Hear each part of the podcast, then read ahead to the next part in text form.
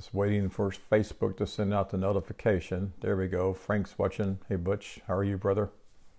Hope you're having a good weekend.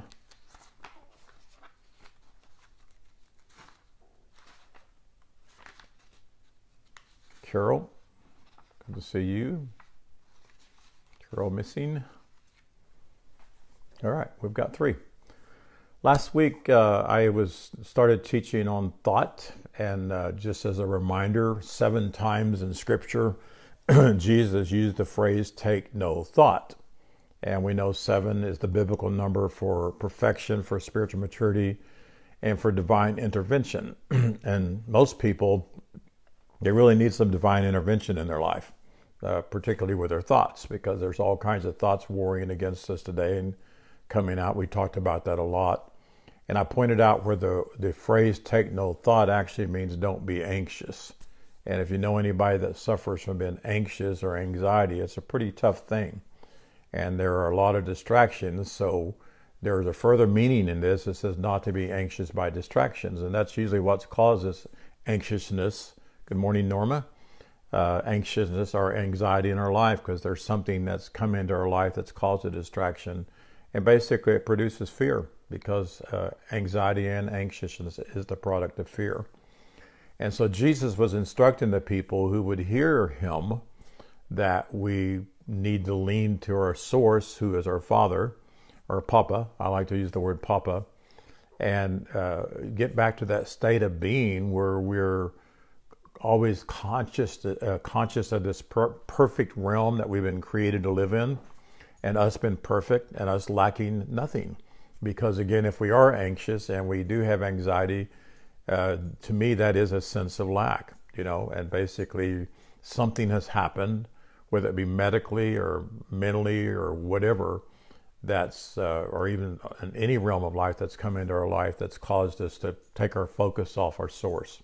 And so we probably have all experienced that at one time or another.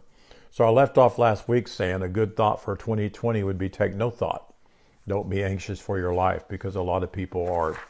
And basically, I don't think a lot of people are worried about dying, but I think they're worried about their way of life. They're worried about losing their money, their 401k, losing their jobs, not having enough to eat. And that's everything that Jesus said not to take thought about, not to worry about. You know, consider the lilies of the field. They don't toss and twirl and try to be beautiful. They just draw from where they're planted. And he talked about the birds. They don't worry about their feathers and and cows and horses and deer when they're born. They don't worry if they have enough covering on them. They're already clothed. And so if God is so concerned about those creatures, then Father God provided for us too. And we really shouldn't be worrying about these things. I put a post on Facebook yesterday. I copied off of somebody else's a, a picture with a with a cage up in the brain, if you would, and it said wrong thoughts become well just, it says cages are not made of iron but they're made of thoughts. That's what it says. Cages are not made of iron but they're made of thoughts. So wrong thoughts literally become a prison for those who allow them to have dominion over their beliefs. And if, if it has dominion over your beliefs then it controls your actions and it controls your behavior. It controls how you relate to one another and it even controls how you relate to papa father you know, because if you have thoughts of fear and you have thoughts that Father's mad at you and that Father's going to judge you and you're always trying to please Father, that's not a good relationship. You know, if, if I married Donna and her entire life was she was always trying to please me, you know, then it would have been a tough time, you know. And what we need to hear is Father's already pleased with us. We don't have to worry about that. But not only bad thoughts, but even thoughts of self good can become a cage you know, where you exalt yourself very highly. I've done this, I've done that, I'm good at this, or whatever, and that becomes a cage to us too. so, as I'm looking, continue on here about thoughts, what I'm doing is I'm looking in some of my old uh, dictionaries, my, some of my old historical books that I have found that the traditional church never taught us, and I'm finding different names that have meanings to us that can help us and most of them that I've gone through so far have showed us where they they really carry the nature, the name of God, if you would, but the nature of, of a son of God or a daughter of God. But this one was a little different. It, this was a king mentioned in Revelation chapter 9 by the name of Abaddon, Abaddon, A B B or A B A D D O N. In the Hebrew, it means destroyer, it means destruction. And the Greek word is Apollon. I don't know if that's pronounced right, but it's A P O L L Y O N. And in chapter 9, verse 3 of Revelation, we find that it says, And there came out of the smoke locusts upon the earth, and unto them which was given power as the scorpions of the earth have power. You know, so, you know, what do we do? We look at that and say, well, what does locust mean? And of course, one meaning of the book of Revelation, you can go back and look at the pictures in the Old Testament and you can see where the locusts were, le- were released during the plagues that man allowed, not that God did. But there's a greater meaning to it. We find in verse 11, the scorpions had a king over them whose name was Abaddon, as stated above, or stated what I wrote here. So the locust represents thoughts in man's religious consciousness, thoughts in man's religious consciousness but with a lack of true understanding that produces a, a uh, destructive tendencies in their life. And that's why there seems to be people that always have destructive things going on or they do destructive things because their thoughts are consumed with religiosity and consumed with the carnal things of the world. I was talking to somebody yesterday. And it was just amazing to me how how people that call themselves Christian or any other religion whatsoever can be so hateful and do such bad things and treat people so badly. And it's because those religious belief systems they have that they feel like they're better than those people or they look down on people or whatever. So even with these thoughts, there is a desire and there is a willingness, uh, if you would, to follow the thoughts of the divine mind. We say we want to be like God and we, we say we want to do this or that or whatever, and and we want to live holy, but yet there's stuff that's been put into our thoughts or our conscious awareness that when the pressure comes on, that comes out instead of the peace and the perfection and the beautiful thoughts that we really have. So Abaddon is just, is a destroying messenger, if you would, uh, because they wander away from the living word, or they never were taught the living word. I could say most of my life I was really never taught the living word, I was taught the written word. And for a large part of my ministry, I even taught the written word. I, I, do believe that I saw a lot of things with revelation, knowledge, and understanding, but really I wasn't really functioning with my spiritual eyes, or I wasn't hearing Father well enough to to bring me up higher. I was stuck in penal substitution, if you would, or what I call outer court teaching. And so these people, even though their thoughts have mixture in them, they still have this desire, uh, inner desire to to to function better and be better because they're always praying that God would help them to be better. They're always going to to classes to uh, deal with problems they have because they really don't want to be in that state of mind, if you would. These thoughts, though, are a bottomless pit because if you continue to dwell in these thoughts, there's no end to where they can lead a person to, and they, it never brings a person to the awareness of the divine mind, and that's what we want. We want to have this full awareness of our. Hi, Corey, Linda. We want to have this f- full awareness and stay in contact as Jesus did with our divine mind, or with our Father, if you would. So the meaning of, of Apollyon is a destroyer to destroy fully and to perish or lose, or lose what you have. You may have it, but you lose it because you can't handle it. So, our desire and our mandate is to follow the thoughts of our divine mind. And when I said divine mind, you know I'm talking about Father. And but we do have one mind, and it's the mind of God. So we fo- we want to follow the thoughts of our divine mind that are breathed into our thoughts to where the point that the two are one that my thoughts are literally Father's thoughts. And I, I the, when you hear the Father say something or you see the Father say something, it's the same thing we would say. Like Jesus said, I don't do anything but I don't see my Father do, and I don't say anything I don't hear my Father or see my I hear my Father say. And that's because he stayed in constant, constant contact with Father. Uh, I was telling Kay yesterday, pretty soon uh, maybe this week, but I'm going to have a Zoom meeting. I haven't reached out to a lot of them yet. And if you're on here and you want to be part of it, I want to have a Zoom meeting with a lot of ministers that have experience losing their fellowships or losing their venue or whatever because they begin to teach the truth. And I want to discuss some things with them and allow them to talk too. But I also want to talk about how Jesus handled that because that's the best example. As Jesus came to a world that was nothing but religiosity and had been that way for thousands of years, and he experienced a lot of rejection. And I want to talk about how he was able to overcome that and continue the ministry he was called to. And one of them was staying in contact with Father. You know, so as we fully and fruitfully uh, learn to give all of our thoughts substance, because our thought is substance to our Papa, we stop magnifying the bad. We stop magnifying what we believe is going to happen. We start magnifying what they say is going to happen to us. Just like me, you know, I've been through a three and a half, four and a half year, actually longer than that, of some situations in my body.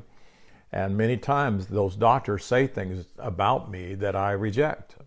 You know, they constantly want to tell me I'm depressed, and I do not magnify that. You know, I could real easily, like a lot of people, say, okay, give me the, the, the antidepressant pill and go down that deep hole, and there's no end in that either whatsoever. And so I don't want to magnify what they say about me.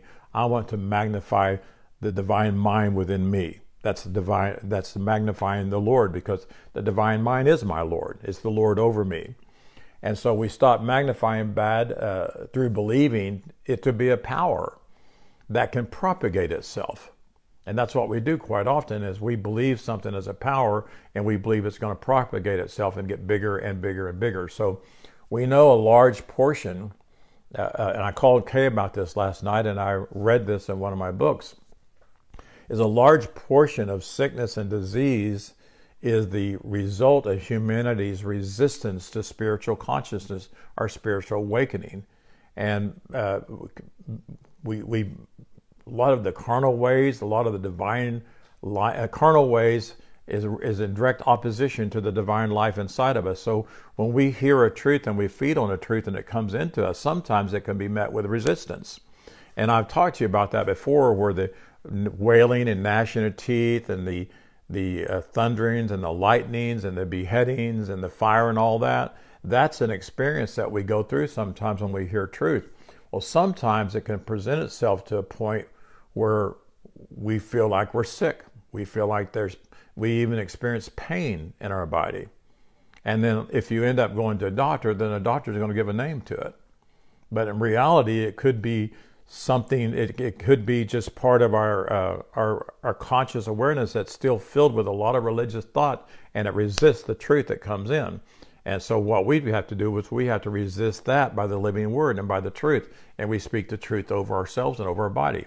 I have God's health inside of me, and God is my health. Father is my health, and I have to speak that a lot. So, again, if allowed, the truth in our divine mind will eventually find its way through our entire body, and it's, when I'm talking about the truth, the Word of God, its vibration or its energy interpenetrates the centers of our organs and our systems, and again, often resistance and pain can come forth and you can experience something. Several months ago, I talked about this how when you begin to experience spirit, you've never experienced it before, and you begin to experience your spirit, your holy breath, you begin to experience the energy of spirit and the life of spirit again. It's unusual and it feels different, and people begin to feel different things, and sometimes they mistake that for maybe being sick or whatever. And so, if we only knew what happened that it was the breath of God in us. There was something really taking place in us. Then we, we can affirm the power of God that's at work in us to change us, to drive all that out of us. And that's what I want to do. That's what I want to practice at that. And when I, I've said this before, sometimes when you experience, you wake up in the morning and you don't feel good, uh, sometimes it may not be that you're not feeling good. Maybe you're having a burden for somebody. Remember how I used to talk about that, Donna? Or maybe you feel like you're hungry and you go into the refrigerator and nothing satisfies you. And maybe your body might be telling you that you're hungry for fellowship with Father, for a time of study, a time of feeding. All kinds of things that we can really see. Is this really something? Am I really sick or am I, am I having a burden for somebody? And the list can go on and on there, and we need to understand that. and we need to affirm that the very presence of God is alive and working inside of us. So we could say it this way The Apostle Paul said, Therefore, if any person stay in contact with our source, Papa, he experiences his eternal and original formation. In other words, you experience who you really are. All things that hindered him or her have passed away. So stop, look, and listen, for he will experience his eternal freshness of life. And uh, that was in uh, one of my translations, and I forgot to write the, the verse now, but I'll put it in the book. And then another one, uh, John the Revelator saw this in the Spirit. He said, And I saw mankind, which is the abode of God, in their original state, and the earth in its original estate, and the old way of living, and the old thoughts passed away, and there was no more confusion. And uh, to me, that's pretty powerful. Uh, there's a physical life, and there's a uh, there's a physical world, and we see them all as manifest. But as Kay has said, and I wrote in with her and our spiritual resources, they're all spirit slow down the visibility, but has been severely affected by mankind taking that and not tending it and not mastering over the earth and, and mastering over its inhabitants. So, physical regeneration is its law. Everything that Father created regenerates. If, uh, if you, uh, you take corn and you plant that corn, then it's going to regenerate seed to reproduce itself. And everything that we do does that, including man. We are supposed to regenerate this whole body we're supposed to replete the seed of God that's put inside of us. And that's something that man has failed to do. so in the book of Exodus, the natural world is called Egypt, and it's actually the world. When Jesus said, You're of the world that's pictured by Egypt, and Jesus spoke of it this way, and he said, If you are into this world, you're going to experience tribulation, which means trials. It's not trials from God, it's trials from your faith. Because you you believe one way, but you're into the world for your source, and then it's always going to fail you.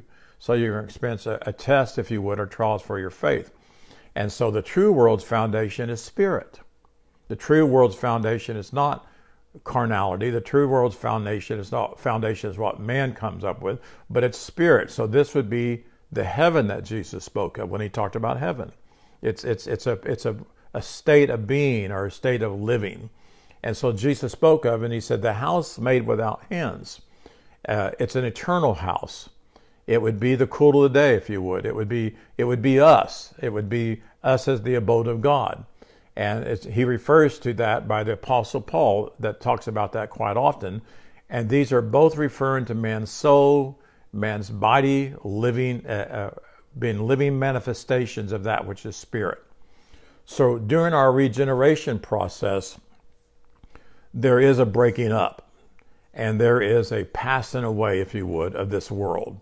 And that's what we want to take place. This, this, the, the control of this world or this earth, earthen uh, mentality is breaking up and it will pass away and it takes time. Some people say, well, I want it and I want it right now. Kind of like me. I want, I want patience and I want it right now. Well, it takes time.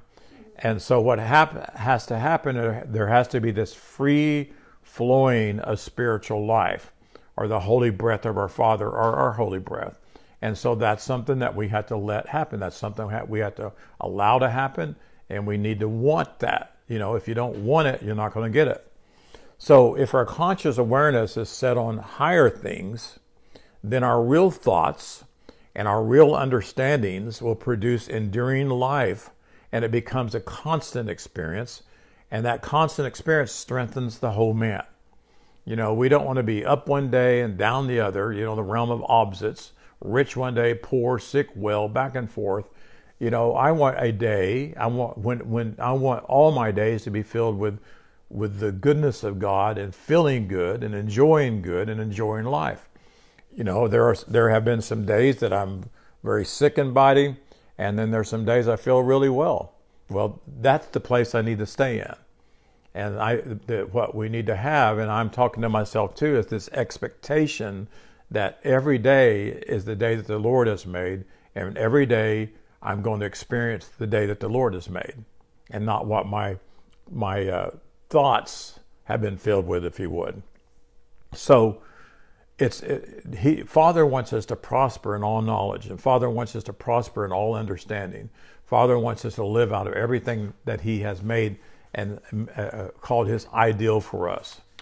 Jesus said, and I was I I always like reading this, but Jesus says, "You are the light of the world."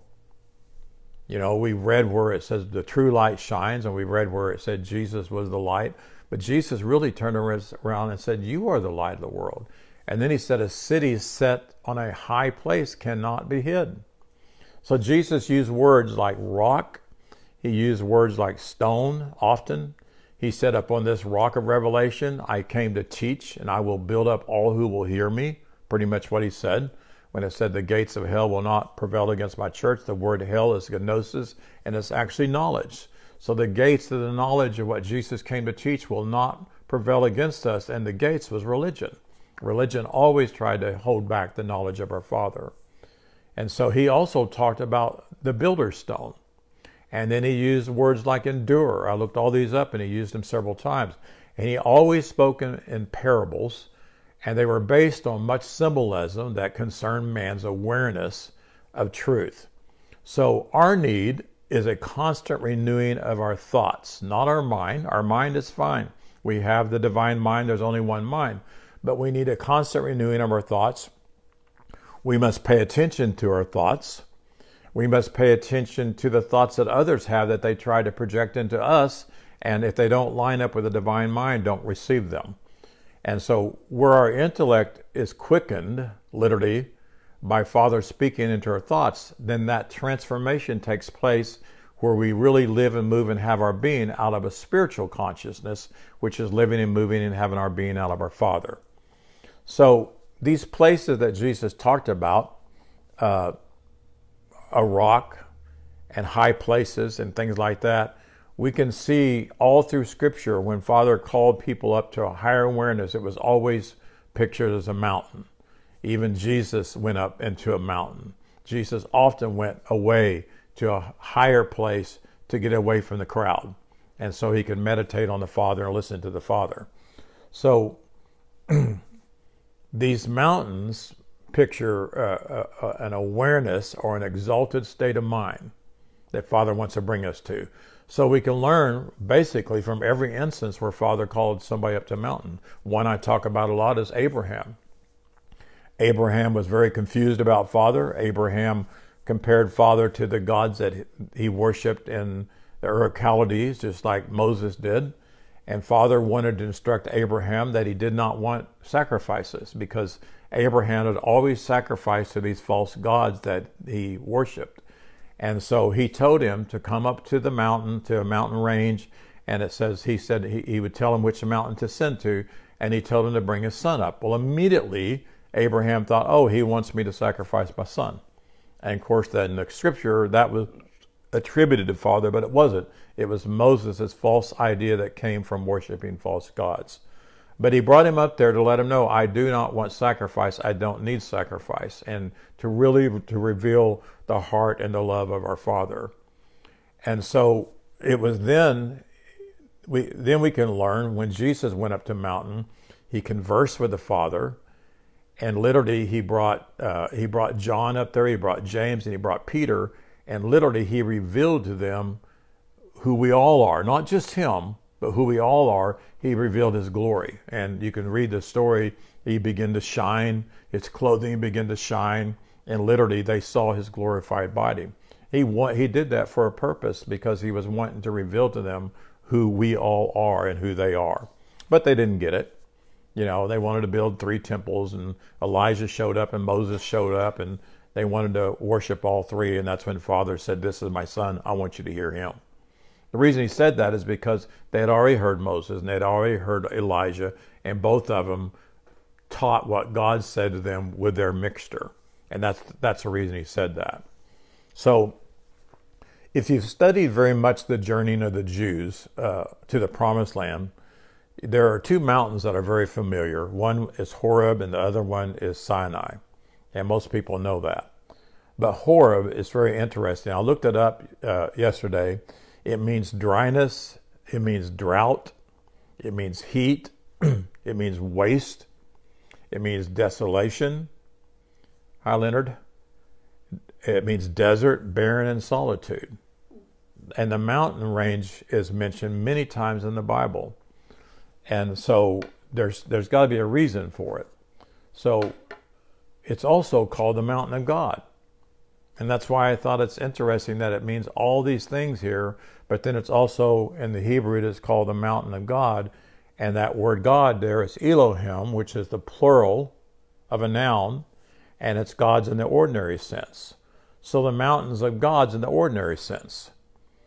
And mountain of God's in the ordinary sense. Ordinary. Ordinary sense. And Horeb is identical with Sinai.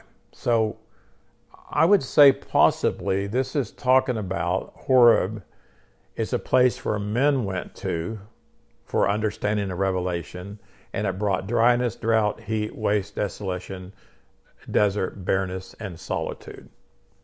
Does that make sense? That's most likely to me what that actually pictures to us. And Horeb is again identical with Sinai. So Horeb symbolizes a state of, of seeking if you would, higher spiritual awareness in all the wrong places, in religiosity, in your own efforts, apart from the divine mind.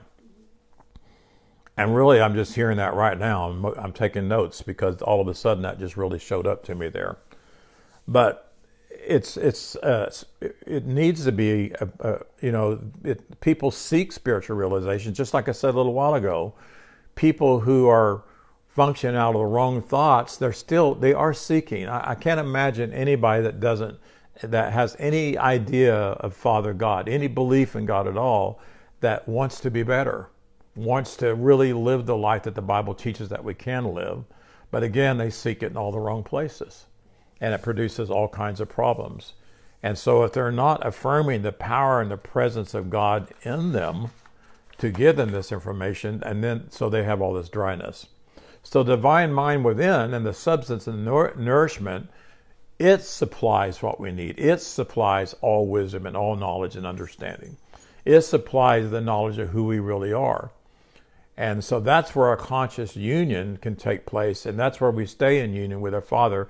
If you would, like the Bible, you know, we hear, keeping our mind stayed on Him.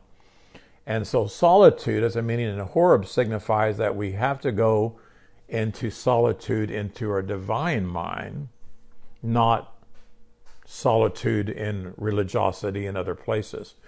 And to me, that solitude that those people went into is like my good friend uh, uh, Frank Judkins said, I was Baptist bred, Baptist raised, and I'll be Baptist till I die. In other words, that's just kind of a solitude. That's staying in this one state. You're not interested in hearing any more truth. I've heard the truth. I believe the truth. Like my aunt told me once, it's good enough for my mom, it's good enough for me. So she's kept herself in solitude and not, not willing to come to people that can really bring her up higher. And so we, what happens is we get led into a group of false thoughts, a group of false ideals, and it brings us back to the wilderness, which is a place of being alone. And we want to get rid of those so we won't have that crowd mentality. A crowd mentality is what the crowd believes. I promise you, uh, I've lived 70 years and I've been in ministry for a long, long time. And I've been around several different churches, not as many as a lot of people have. But I can tell you, most of the time, the crowd is wrong. They shouldn't be, but they are. if the majority of people believe something in the world, most of the time they're wrong because few there be that are really seeking spiritual truth today. But there are more and more. Definitely, there are more and more. So we want to get to the place where we meet face to face with our divine source or Papa. So Horem, H O R E M, means devoted, consecrated, sacred, set apart, shut off, and removed from common use. Now, this is a place where Naphtali was. It was a city uh, uh, of Naphtali, uh, one of those cities that he inherited. And so that's what we want. We want we want to be devoted to our divine mind, devoted to our Father. We want to be consecrated, which means we've seen something, which we are. We want to realize that we are sacred, which sacred means holy. We are set apart for a purpose. Every one of us has a purpose in our life. And then we want to be shut off. I want to be shut off from all that outward experiences, outward information, outward wisdom and knowledge that's done nothing but hindered me because I don't want to be used for common use. I want to be used for spiritual use, for a higher use that can help people. Now, Naphtali was dedicated to Father, meaning he was consecrated, he was regarded as, as sacred, he was devoted to spiritual uh, uh, servitude or service, if you would. So the symbolism of Horem, H O R E M, and Naphtali is this this becomes a fortress. What is a fortress? It keeps an enemy out. It protects you. When you when there's things that try to come against you, it can't get through that wall. And so it's a stronghold in one's consciousness. We've always hear people talk about, well, people have strongholds. Well, yeah, there are some bad strongholds out there. The mistaken identity is a stronghold. And it's very difficult to go to people today and let them know your only problem is is you have a mistaken identity. I have had people fight me when I try to tell them that they're not sinners. And you're not a sinner saved by grace. You're not an alcoholic. You're not a drug addict. You're not a, whatever it is. That's not who you are. Those are just symptoms of the fact that you don't know who you are. But there is a stronghold that we want, and that, that is the truth of who Father is.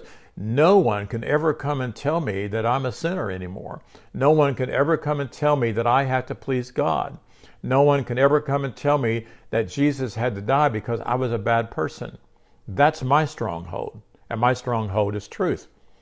And so, when one realizes their strength is from our source, our Papa, and their source is divine, then their conscious awareness grows stronger and stronger and stronger and sure and sure because it's abiding with it with it which when i put it i put capital it it's abiding with father god. It's abiding with the divine mind. And that becomes an experience and that be, is something that we live out of and then another mountain which i say is the greatest mountain of all is the mountain of, of the lord and that's us we're the mountain of the lord it's a people i found last night in micah 4 1 through 2 i'll read it to you but it says in the last days, and we know what is the last days? That's the day when you finally wake up.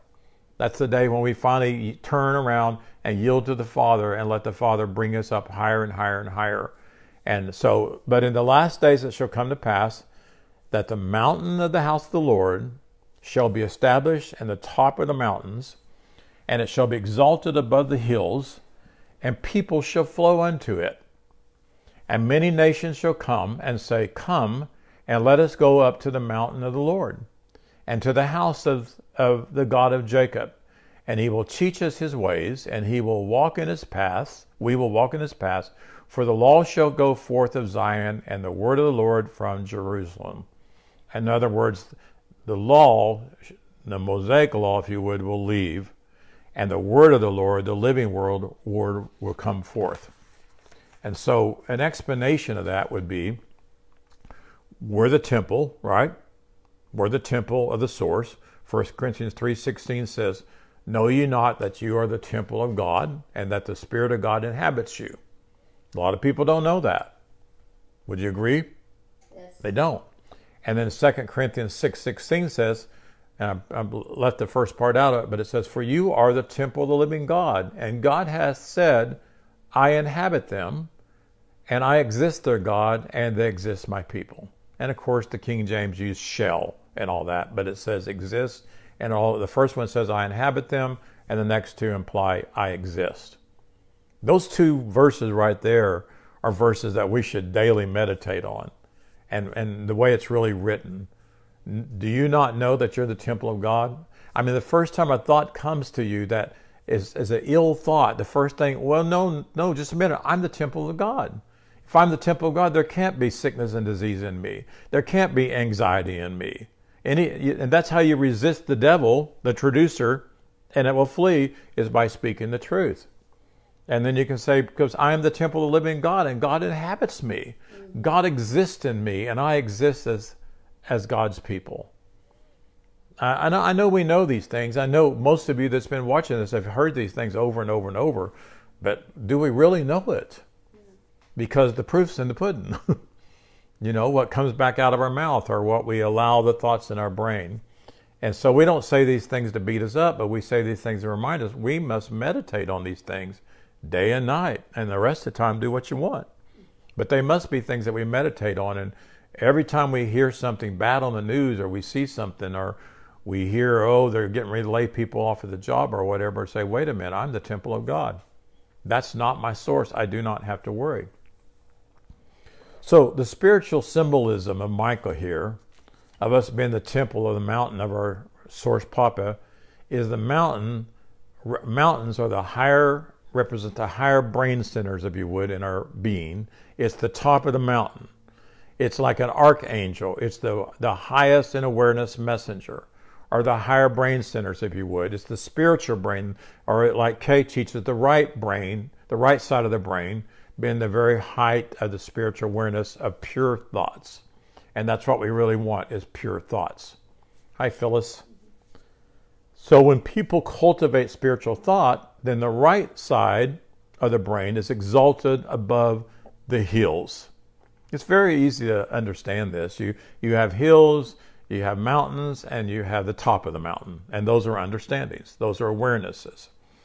And so exalts above the hills, which be, would be the thoughts of the left side of the brain. And the entire consciousness then will flow to it. In other words, will flow to the. In other words, it will flow to the divine mind. It will flow to our source, Papa it will stay in constant contact as Jesus did with Father.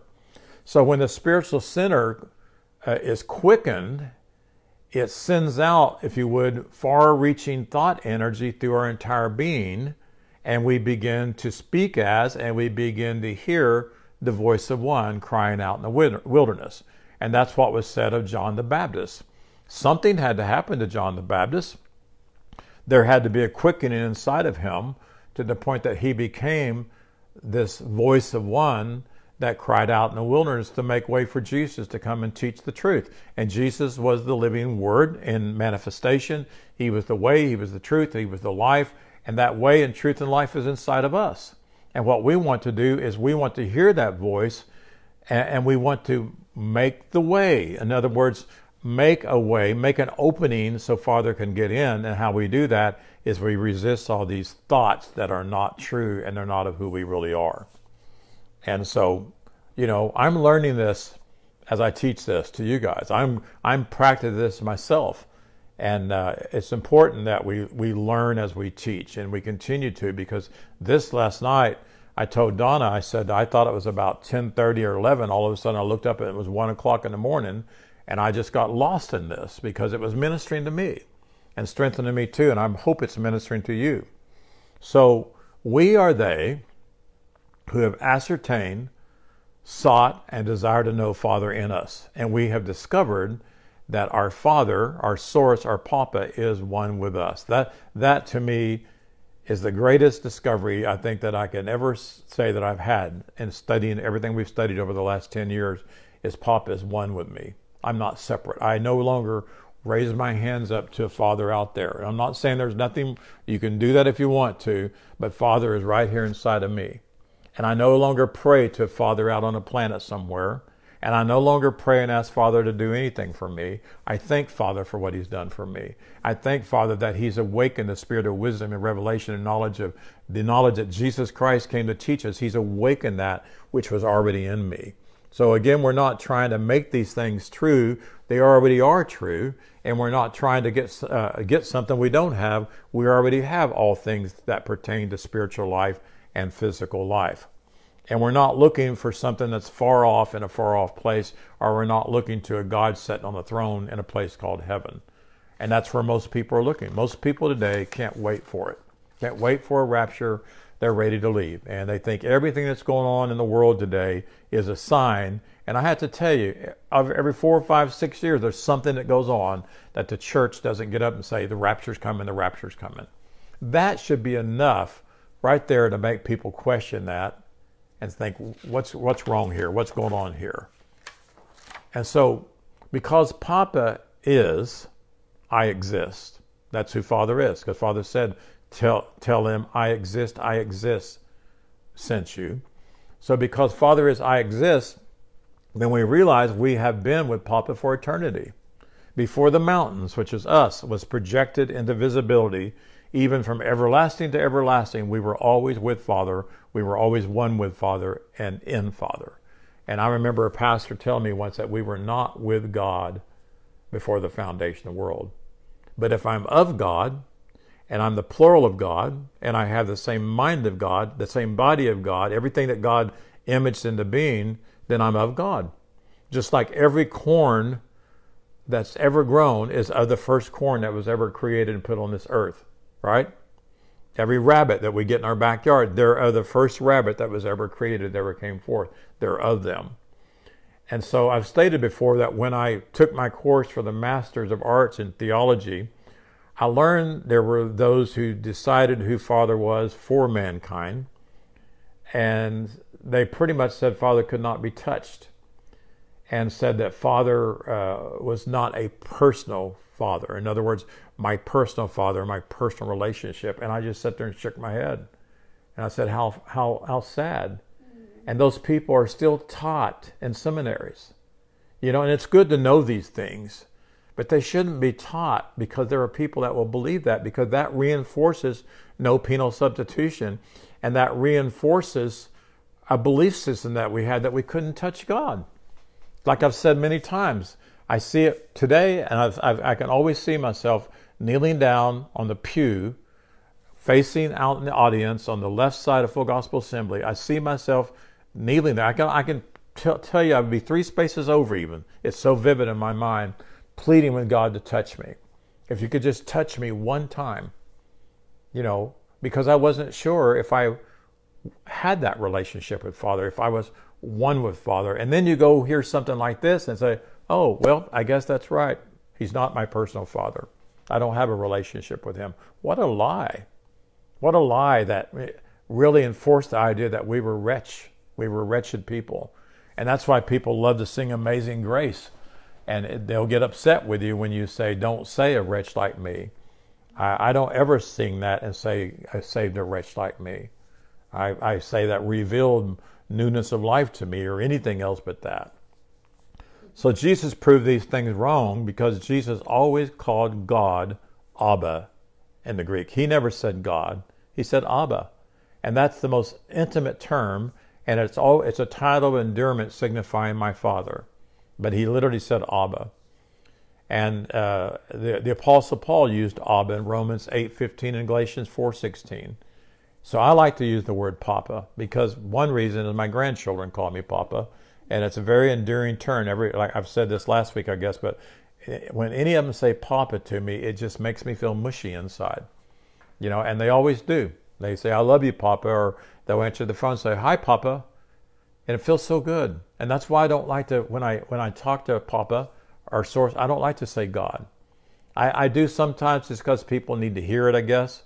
And but I, I don't like to say God. To me, that's a title, and it it's it's it's not enduring. And, and to me, it almost implies something fearful, because there's a God out there that's all powerful and all knowing, and you know, and all the implications that come from that. So it's only as we we uh, come to know our sonship or our daughtership, to our true relation, that we'll know our true relationship with our Father, then we can enter into this consciousness of love and this consciousness of our union with Papa as holy breath, as Papa is our holy breath. And that's important to us. Now, I want to talk a little bit about faculties, and I'll do more of this next week too. But uh, I'm sure you've heard this statement uh, that person has lost his faculties. You know, I asked Dawn about this earlier, and she said, "What do you mean faculties?" You know, but I've heard people say that they've lost their faculties. So what does that mean? Well, one's faculties refers to uh, uh, the, a person that uh, ha, has lost their mental or physical faculties. You know, if somebody's lost their mental faculties, they can't think, they can't function. We uh, we had a relative once that uh, got what's called, uh, I think they call it bipolar today. It was a manic depressant. And she lost a lot of her faculties and she had, she couldn't discern what was right or wrong or whatever. And she showed up one night at 11 o'clock at night on our front porch in her underwear and a t shirt because she didn't have that ability to realize that this isn't proper. And so they say what happens to people is they lose their social skills.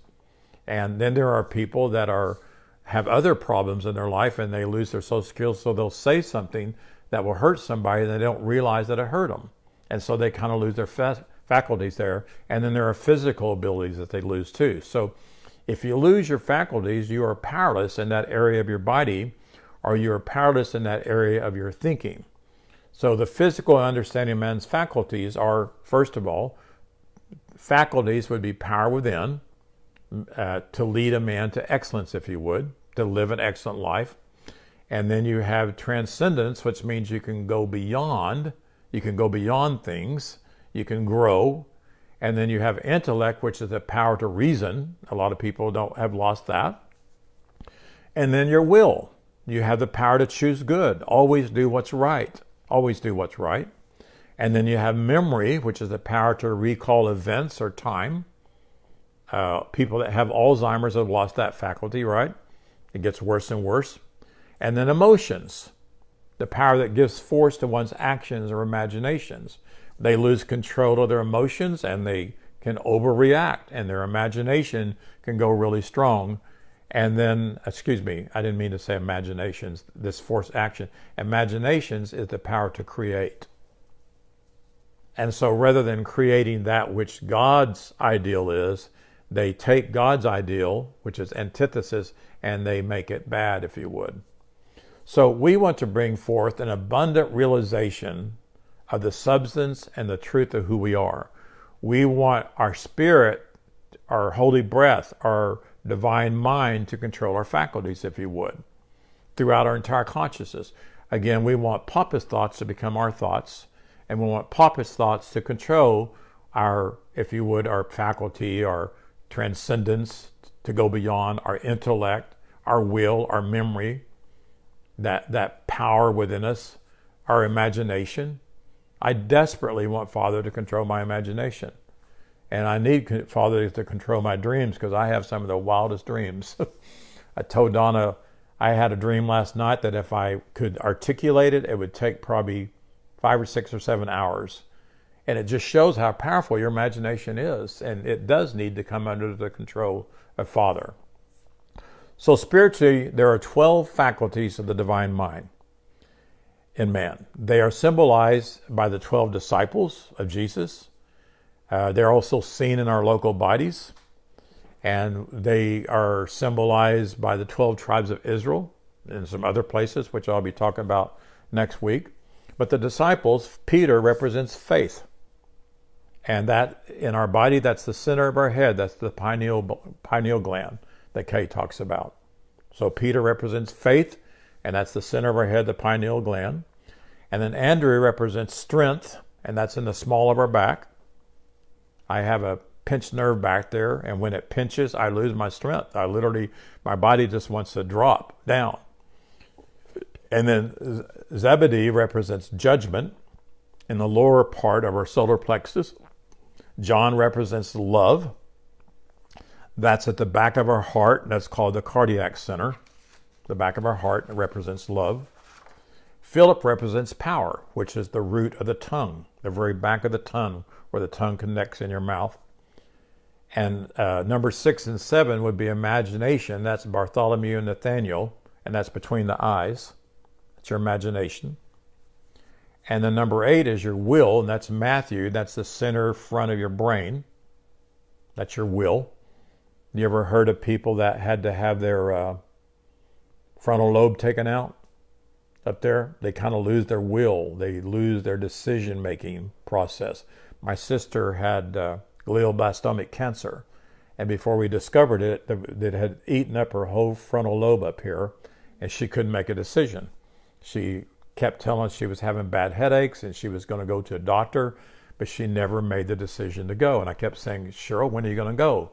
And she'd say, I don't know, because she couldn't make a decision. And we didn't know that. If I did, hopefully, we, I wish we could have found out earlier.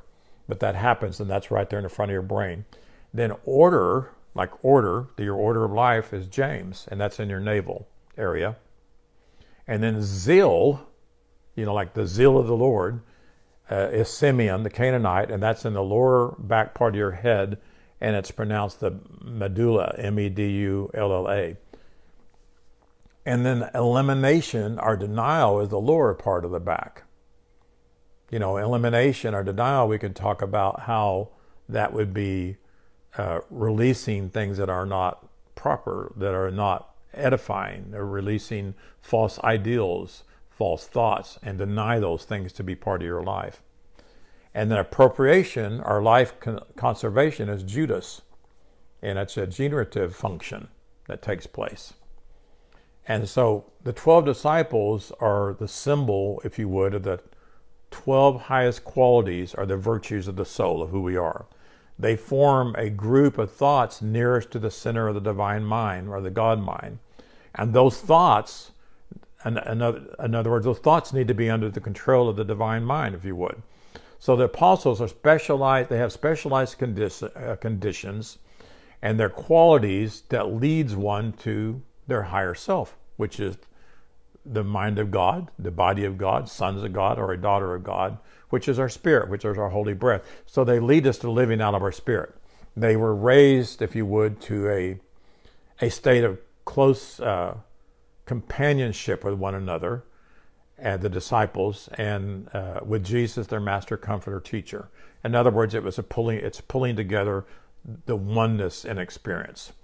So the names of these faculties are not random. They're not just something that's randomly put there. Uh, for example, I looked up Philip, and I'll be sharing more of what the disciples, what these mean. But Philip, uh, the root of the tongue, governs taste, if you would, but it also controls action of the larynx and the all powerful vibrations that come from speaking the living word. There's a vibration, there's energy that comes from speaking the divine word. Philip was a powerful preacher. Not many people talk a lot about Philip, except for that he baptized that eunuch and then he translated after that, and I've talked about that before. But he mastered the ability to transport after he taught. After he, after he taught eunuch, I mean this eunuch, and he was very powerful. Uh, what I found is that Philip was held in great reverence because the wonders that he produced. He produced all kinds of miraculous uh, experiences in his ministry. And Simeon himself regarded Philip as, a, as in league with some kind of superhuman being. Well, he didn't realize that he was superhuman. He was not just human anymore. He was the he was a supernatural spirit, as the Bible calls us that. And so he knew that he tapped into that, and because he functioned out of a supernaturalness of being the Son of God, he did mighty works, and he did what he was called to do. So, what we want is for our consciousness to be centered in our divine mind, to where our will is conformed to the eternal ideal of God. We all have wills in our life. We all have things we want. I want a house. I want a new car. I want a career. I want a good husband. I want children. I want, you know, it's always I want, I want, I want. But what we want to do, what we should want to do, is conform to the ideal of God for our life. And it's greater than anything that we could want on our own, out of our own, if you would, outer consciousness rather than our conscious awareness. That's, that's affected by our Father. And so, what happens then and only then will our faith be strengthened, our faith will be full of wisdom, our faith will be full of righteous judgment, our, we, will, we will function in love. We will function with power, as Philip did. Our imagination and our understanding will conform to the ideal of God. Our will will conform to the ideal of God. And our order, our law, our zeal, and the, the life will function wholly, perfectly, and completely. And that's what we want. We have it, and we are experiencing it in many ways, but we want all of it. Because when we walk like Philip did, we walk like Jesus did, we walk like Paul did, we, we tread about our life in total contact with our Father, we can be of great help to this earth. So our spiritual faculties are developed by the direct power of receiving with meekness the engrafted, living Word of God, which is able to rescue your souls from all hindrances. And of course, the Bible says, "Save your soul," but the word "save" means rescue, and we are we are we're finding information here and we're in our studies in our Word of God that's going to help rescue us from what's hindering us to where we function f- fully as a son of God or a daughter of God in this earth. So Jesus was consecrated in his 30 years of training. And we've got to realize that Jesus was trained. Jesus just didn't come in this earth knowing everything. Jesus had the mind of God just like we did, but he was trained also. He listened to his father. He listened to the scenes out in the wilderness. His mother prepared him, and to the point that he he came to reveal this transforming power of the living word to us. He came to stop that which was hindering, to do away with the Mosaic law, and he came to stop the mistaken identity, teach us who we were, uh, uh, really were, and then reveal that there is a transforming power within us that can bring us back up to God's perfect ideal. So, in closing, when our divine mind is looked to as our one and only source, our one and only guide, the faculties of man come in divine alignment with the power of the living word.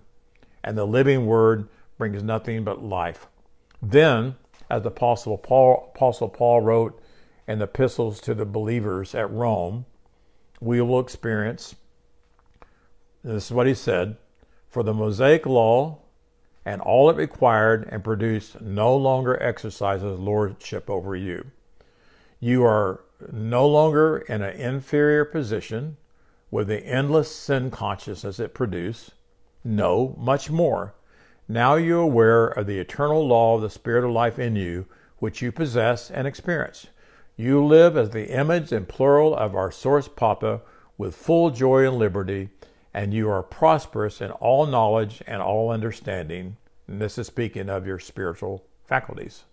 So, what we will see next week is I'm going to do some more study and I'm going to show you what each one of the apostles uh, symbolize in their spiritual qualities that their name represents, which practice and it causes us to practice and it calls them to practice later on their higher highest virtues that Father brought them to that makes man free.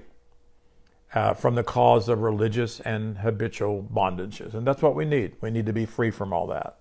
So we will see these also in the 12 tribes of Israel.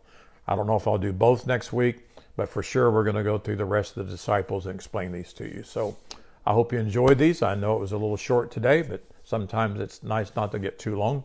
I did almost an hour and a half last week, so to make up for that, thank you, Frank. But uh, we thank you for being here with us. We love you and just uh, believe you're going to have a wonderful day today and be able to go forth and take what you've learned and not only help you, but help people in your world. So bless you very much. Thank you. Hi, Rita.